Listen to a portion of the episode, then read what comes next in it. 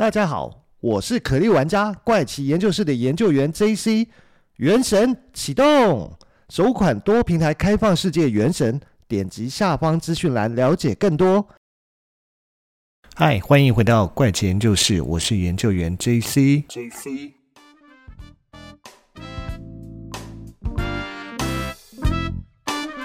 嗨，大家这周过得好吗？那这周要跟大家聊聊的是关于华特迪士尼，对，就是那位华特迪士尼。只有一位华特迪士尼，就是迪士尼影业、迪士尼乐园的创办人华特迪士尼。那为什么要特别聊他呢？其实是因为在之前呢，我在网上看到一些影片，是在叙述说，诶，华特迪士尼有很多你所不知道的身份。举例来讲，他是 FBI 的卧底，曾经为 FBI 做事，同时呢，他又是光明会与共济会的成员。那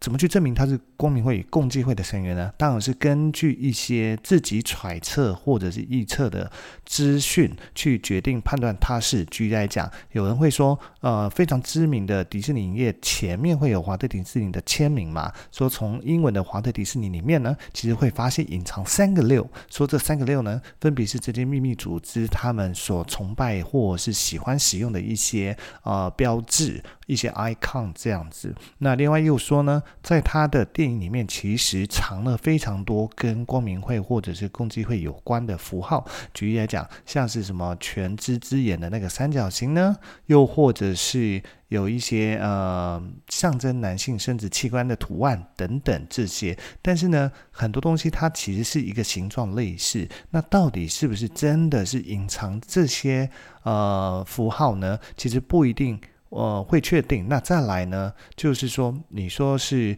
华特迪士尼的指示吗？还是真的只是他的员工为了恶搞他，那故意在里面埋下类似这样的图案呢？也很难讲。那但是呢，我可以确定的是，有一些他们翻到的资料，其实事实上呢，应该是有一些不准确的。举例来讲说，啊、在他们所举例的一些影片啊，一些迪士尼的作品里面呢。啊、有一些其实是在呃华特迪士尼已经过世后才推出的影片，那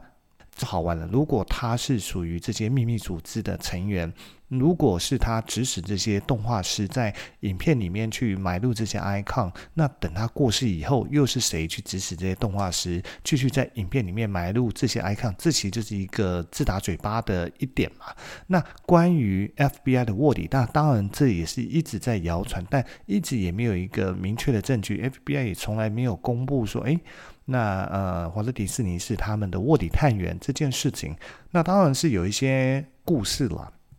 那故事讲的是说，因为他怀疑自己不是他的爸妈亲生的，所以呢，作为交换条件，他要求 FBI 去帮他找出他的亲生爸妈是谁。那他就帮他们做事。那处于那个年代呢，因为其实是在二次大战以后，那所以有很多呃，包括说在好莱坞影圈里面会有很多。可能跟其他国家的一些间谍攻防战，所以呢，其实就利用他的一个影响力去帮忙巩固美国本土的势力之类的。这说法听起来似乎是有那么一点可靠，但是毕竟没有人公布任何的呃证明，就是从 FBI 官方也没有从他。呃，遗留下来的遗物也没有去证明说他是卧底这件事情，所以呢，基本上这些都只能讲是故事，而且都是网上流传的故事，并没有一些什么实质具体拿得出手去告诉你说，哎，这些是事实的故事。所以，与其要来讲故事，不如来讲讲我们知道的事实吧。首先呢，我们再回到华特迪士尼，如果呢一开始就跟你聊说，嗯，我们要讲华特迪士尼，你第一个会联想到的是什么？当然没有意外，没有悬念，你第一个会想到当然是米老鼠啊。那再来就是迪士尼影业嘛，再来就是有迪士尼乐园，尤其是在迪士尼影业，它后来还收购了大名鼎鼎的动画工作室皮克斯，还有就是后面的漫威影业，才会有现在很多大家看得到这些超级英雄的电影或者是美剧嘛。所以这当然是想到迪士尼，第一个你会联想到的三件事，就是电影公司、米老鼠，还有迪士尼乐园。这三件事，但是呢，我们就来了解一下华特迪士尼他的一生到底是怎么样。因为这部分呢，就像前面讲的，这是我们可以掌握的事实，而不是那些似是而非在网络上流传的这些很多一看就觉得是一个虚假捏造的故事。但是为什么前面要提那些呢，当然是有一些嗯流传在外面的一些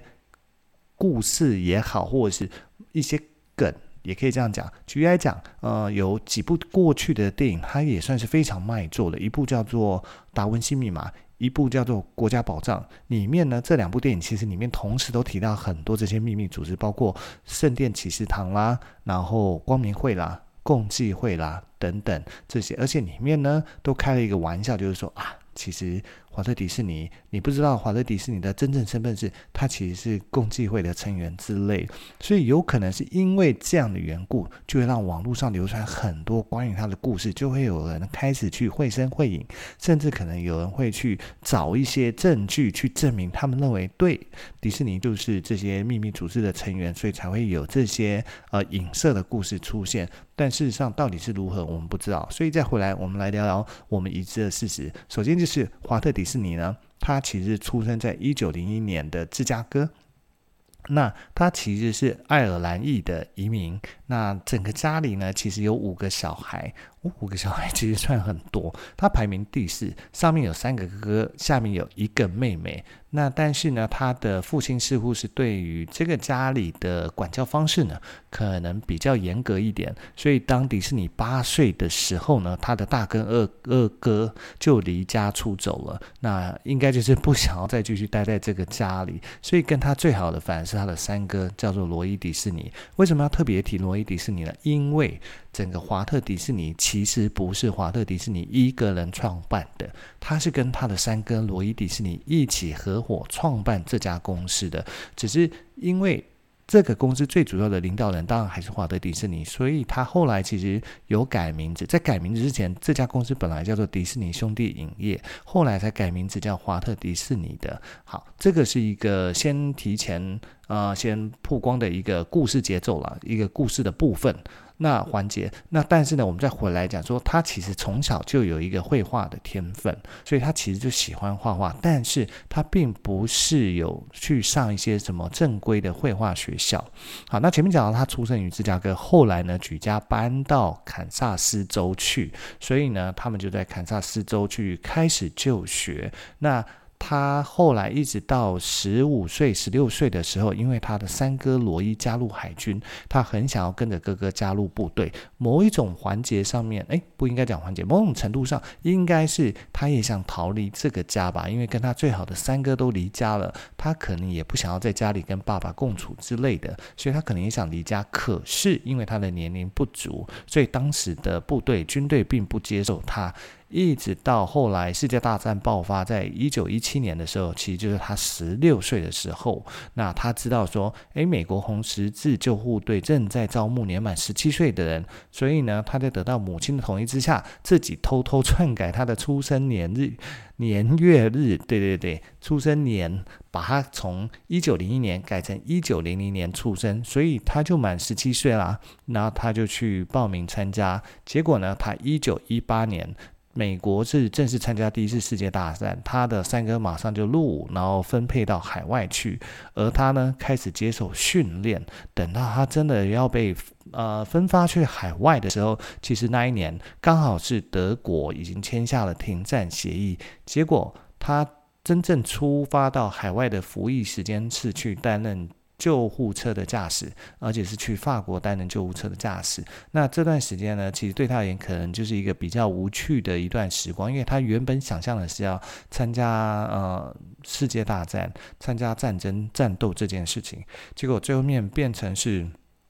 去了一个停战的地区，然后去当救护车驾驶，所以在这段时间反而学会了抽烟，跟养成了抽烟的习惯。这边为什么要特别讲抽烟这件事情？其实跟他的生命有一个非常大的关系，影响啊，一个非常大的影响。那那个留到后面再跟大家去做一个分享好了。那一九一九年的时候，他决定。他要申请退役，因为他觉得这段时间其实非常的寂寞吧。那他就回到了芝加哥呢，然后又回到了小时候生活过的堪萨斯。然后到这边呢，他开始认真要找工作，结果就透过他的三哥罗伊迪士尼帮他介绍，加入了一家广告公司。做画家。其实一般来讲，广告公司的工作呢，呃，跟艺术相关的，通常就有所谓的呃创意嘛，会有文案嘛，然后还有做专门画分镜图的呃分镜师之类，有大概跟艺术相关的工作会有这些。那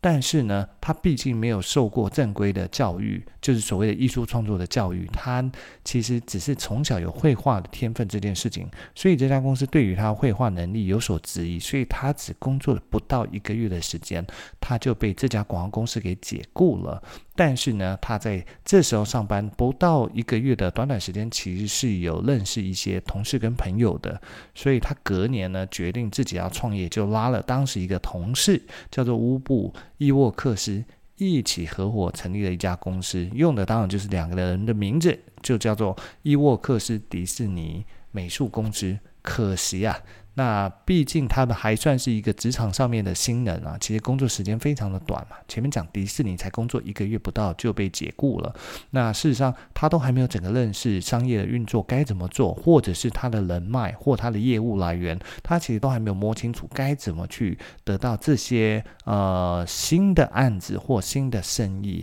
所以他的新的公司其实成立不到一个月也就停业了，跟他的工作。第一份工作工作不到一个月是一样的，所以呢，他只好再去找工作，再重新回到所谓的公司体系里面去被磨练。那后面呢，他又加入了另外一家广告公司。他在这家广告公司其实是奠定了他未来创业的基础，因为他在这家广告公司呢，他其实学到了拍摄电影跟制作动画的一些基本技术，而且他自己也花很多时间努力去钻研这些呃技术的部分，甚至还去图书馆去钻研相关的书籍。结果他在读到一本写是有是里面是描述有关动画内容的书的时候。他充分的利用公司的时间来体验怎么去制作动画跟电影技术，甚至借了公司的一部摄影机回家去磨练自己跟做实验啦。其实花了大概有两年的时间，他觉得自己的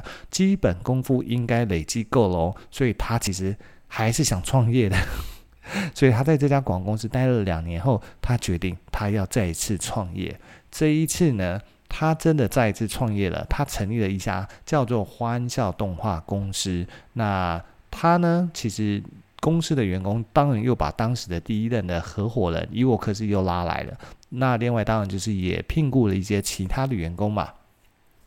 那结果呢，他们就开始去制作所谓的动画影片。诶，他们首部动画其实叫做《小欢乐》。那这部动画呢，其实。还不错，还蛮受当地欢迎的。那接着他们就想要再去制作其他的短片，但是呢，很明显，迪士尼在初期的时候，它应该不是一个很好的企业经营人，所以呢，它的收入是低于支出的，那导致它的公司其实营运不善，后面又。倒闭啊！所以呢，迪士尼决定他要前往美国的电影中心，就是好莱坞，加州的好莱坞，决定去那边再去发展自己的跟动画或者是电影事业。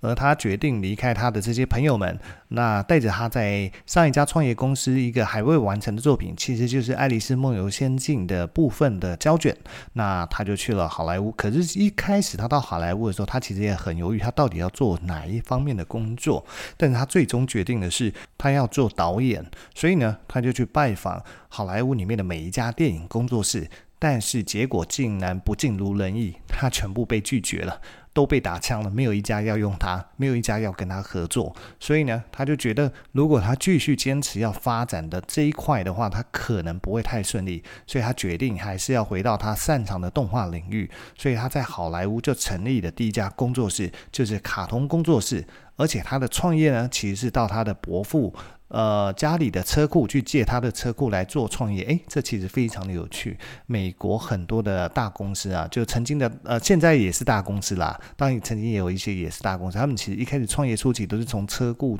起家的，像是现在大家熟悉的，像是 Apple，然后 Google 这些，当初好像都是从车库起家，那后来才越做越大，才有自己的办公室。诶，迪士尼也是，他一开始也是在车库起家，那。他在车库起家以后呢，他就希望能够用他上一家公司未完成这《爱丽丝梦游仙境》，那继续做一个发展。那他就把他未完成的作品呢寄到纽约的发行商那边去，就没想到很快就得到了对方的回应了。那他对方就希望说能够得到他这部电影里面人物加动画短片的一些发行权。结果这时候迪士尼就汲取之前的教训了，他觉得说如果他自己再继续这样做，有可能还会在步上。之前犯下的错误，所以这时候呢，他就寻求他的三哥罗伊迪士尼的协助啊，所以他就跑去那时候，因为呃肺结核正在洛杉矶一家医院疗养的三哥，那他就去拜托他能够加入他的公司，跟他一起来合作发展这家公司卡通工作室这件事情。那最后面呢，当然是他的三哥答应了他，所以就一起加入他的公司，一起去发展他的未来的事业，而。迪士尼呢，这时候也邀请以前的一些工作伙伴，那从堪萨斯一起搬到好莱坞去加入他的工作室。那当然不意外，就有他之前的第一次创业跟第二次创业的合作伙伴伊沃克斯嘛。那他们就成立了迪士尼兄弟工作室。那他们就开始来制作这一部《爱丽丝梦游仙境》的这部动画。那特别要提的是，他一直到一九二五年的时候呢，他雇佣了一位年轻的女着色师，叫做莉莲邦之。结果呢，他们一见钟情，就变成他老婆了。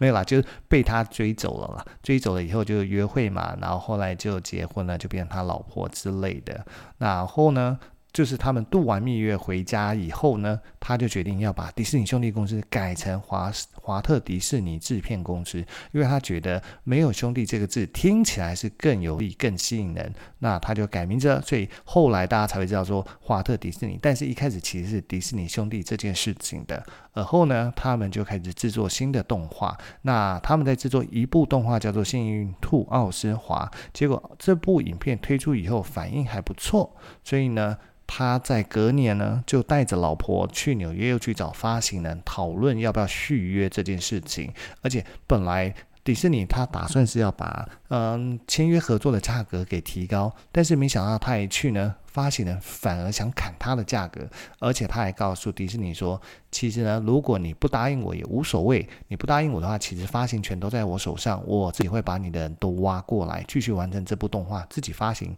这样子的话，你其实。一块钱都分不到，而且这些东西都不属于你的著作权。嗯，著作权那时候可能著作权的观念也没有那么重吧，但只有所谓的发行权跟版权这件事情都在发行人的手上。那很有可能就是因为当时签了一个不平等的合约，所以才会导致说，诶，明明是他创作的东西，结果没想到他的版权跟著作权。不是著作权跟发行权全部都是在这个发行人手上，结果这件事情呢，就让迪士尼其实非常的生气嘛。那他就会觉得说，他其实经营公司呢，他一直想象中他就是一个大家庭，大家应该是齐心的，一起为这个家庭发展。那可能中间过程会比较辛苦，那大家可能就是相人，都是为了要让这个家更好，而他就是大家长。可是没想到，竟然整个制作团队背叛他，被挖走，因为后来真的被挖走，就整个跳槽跑去。去帮这个发行人画这部动画，所以呢，他的个性跟经营上面的理念整个大改大变，从此就变得比较冷酷无情，就是不再那么在乎员工。那这是后话啦，那当然就是后面跟他之前创业的那个热情整个不一样。结果呢，他就在回洛杉矶的路上，就是回好莱坞的路上的时候呢，他坐在火车上面，他其实就在想说，诶。那他到底要怎么办呢？因为他原来的作品整个都被拿走了嘛。结果他想着想着，就想到一个灵感，就是说，如果是以一个老鼠为原型的卡通怎么样？那他甚至想到把它命名叫做莫迪莫，就是呃现在的米老鼠了。但是这个名字怎么会差这么多呢？其实是因为他老婆当下就建议他说：“诶，你要不要换一个名字？可能是。”更有趣或者更好记的一个名字，因为本来叫做 Mortimer Mouse 嘛，那后来就建议他说，你要不要改成 Mickey Mouse？结果后来呢，这个建议是被他接受了，所以才会有后面我们大家熟悉的这个米老鼠。那米老鼠呢，其实在一九二九年的时候首次登台亮相。那迪士尼他本人也对于他的配音员的发音方式觉得很不满意，所以他决定说啊，要不然我自己来配音好了。这项工作呢，他一直做到一九四七年。你看，从一九二九做到一九四七年了，其实他为米老鼠亲自配音的时间其实非常的长。这一定是对这个角色是非常的有爱跟。坚持啦，他才会要做这么久。那后来是因为后来整个迪士尼事业越做越大，他真的是没有时间再抽出来为米老鼠继续配音，所以才换人配音。那至此呢，其实迪士尼创造了非常多脍炙人口的影片哦。那些太久以前的就不用讲了，来这边跟大家分享一些可能比较近期。过去十几二十年啊、发生过呃，不是发生过，推出非常知名的一些电影啊，啊，讲二十年内的就好了。举例来讲说，可能有《魔法奇缘》啦，可能会有《无敌破坏王》啊，有《冰雪奇缘》、《大英雄天团》。然后会有《冰雪奇缘二》啊之类等等等等，那这些都是非常知名。如果要再往前讲更久以前的电影，当然有更多啊，会有更多，例如说这样子，嗯，《爱丽丝梦游仙境》嘛，《小鹿斑比》嘛，《小飞象》、《木偶奇遇记》，然后《白雪公主》等等等等，但这都是非常久以前的迪士尼的一个作品。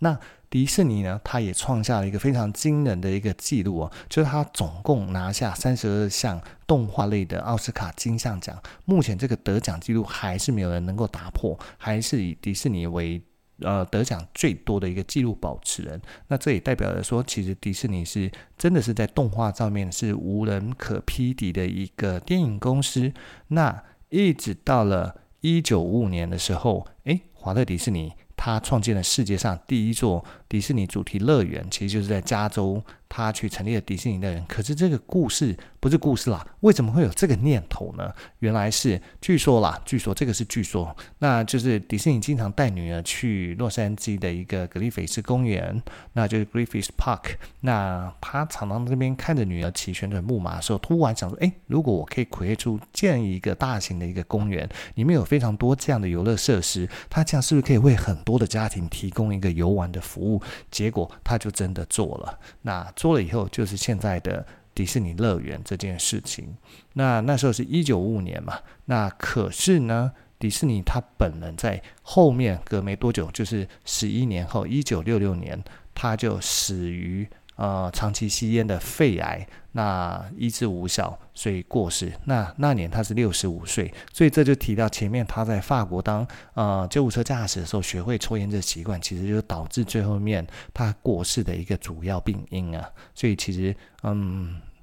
抽烟啊对身体其实负担还是有的，尤其是对肺，尤其是在面对现在的一个严重的疫情状况，对于肺而言，你。真的是更需要有健康的肺去抵抗，对，那当然就是鼓励大家，如果可以不抽烟，当然是一件好事嘛。那如果真的还是戒不掉，那至少少抽烟，对，或者是多做一些运动，帮助自己的肺活量，看是不是可以更好。那所以呢，他就是这样子才会有所谓的迪士尼影业创办迪士尼影业跟后面的迪士尼乐园。那甚至在过世前的时候，他还。规划要在佛罗里达州成立第二座的迪士尼乐园，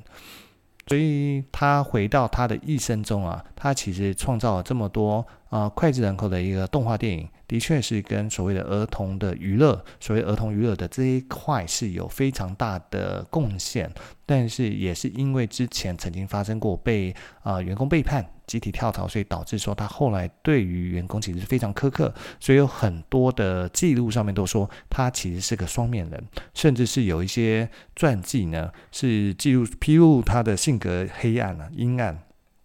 对亲人无情，对员工苛刻，所以这件事情都其实是我们可能很难以想象，但是这可能也都是因为他曾经经历过的一些事情，那导致说。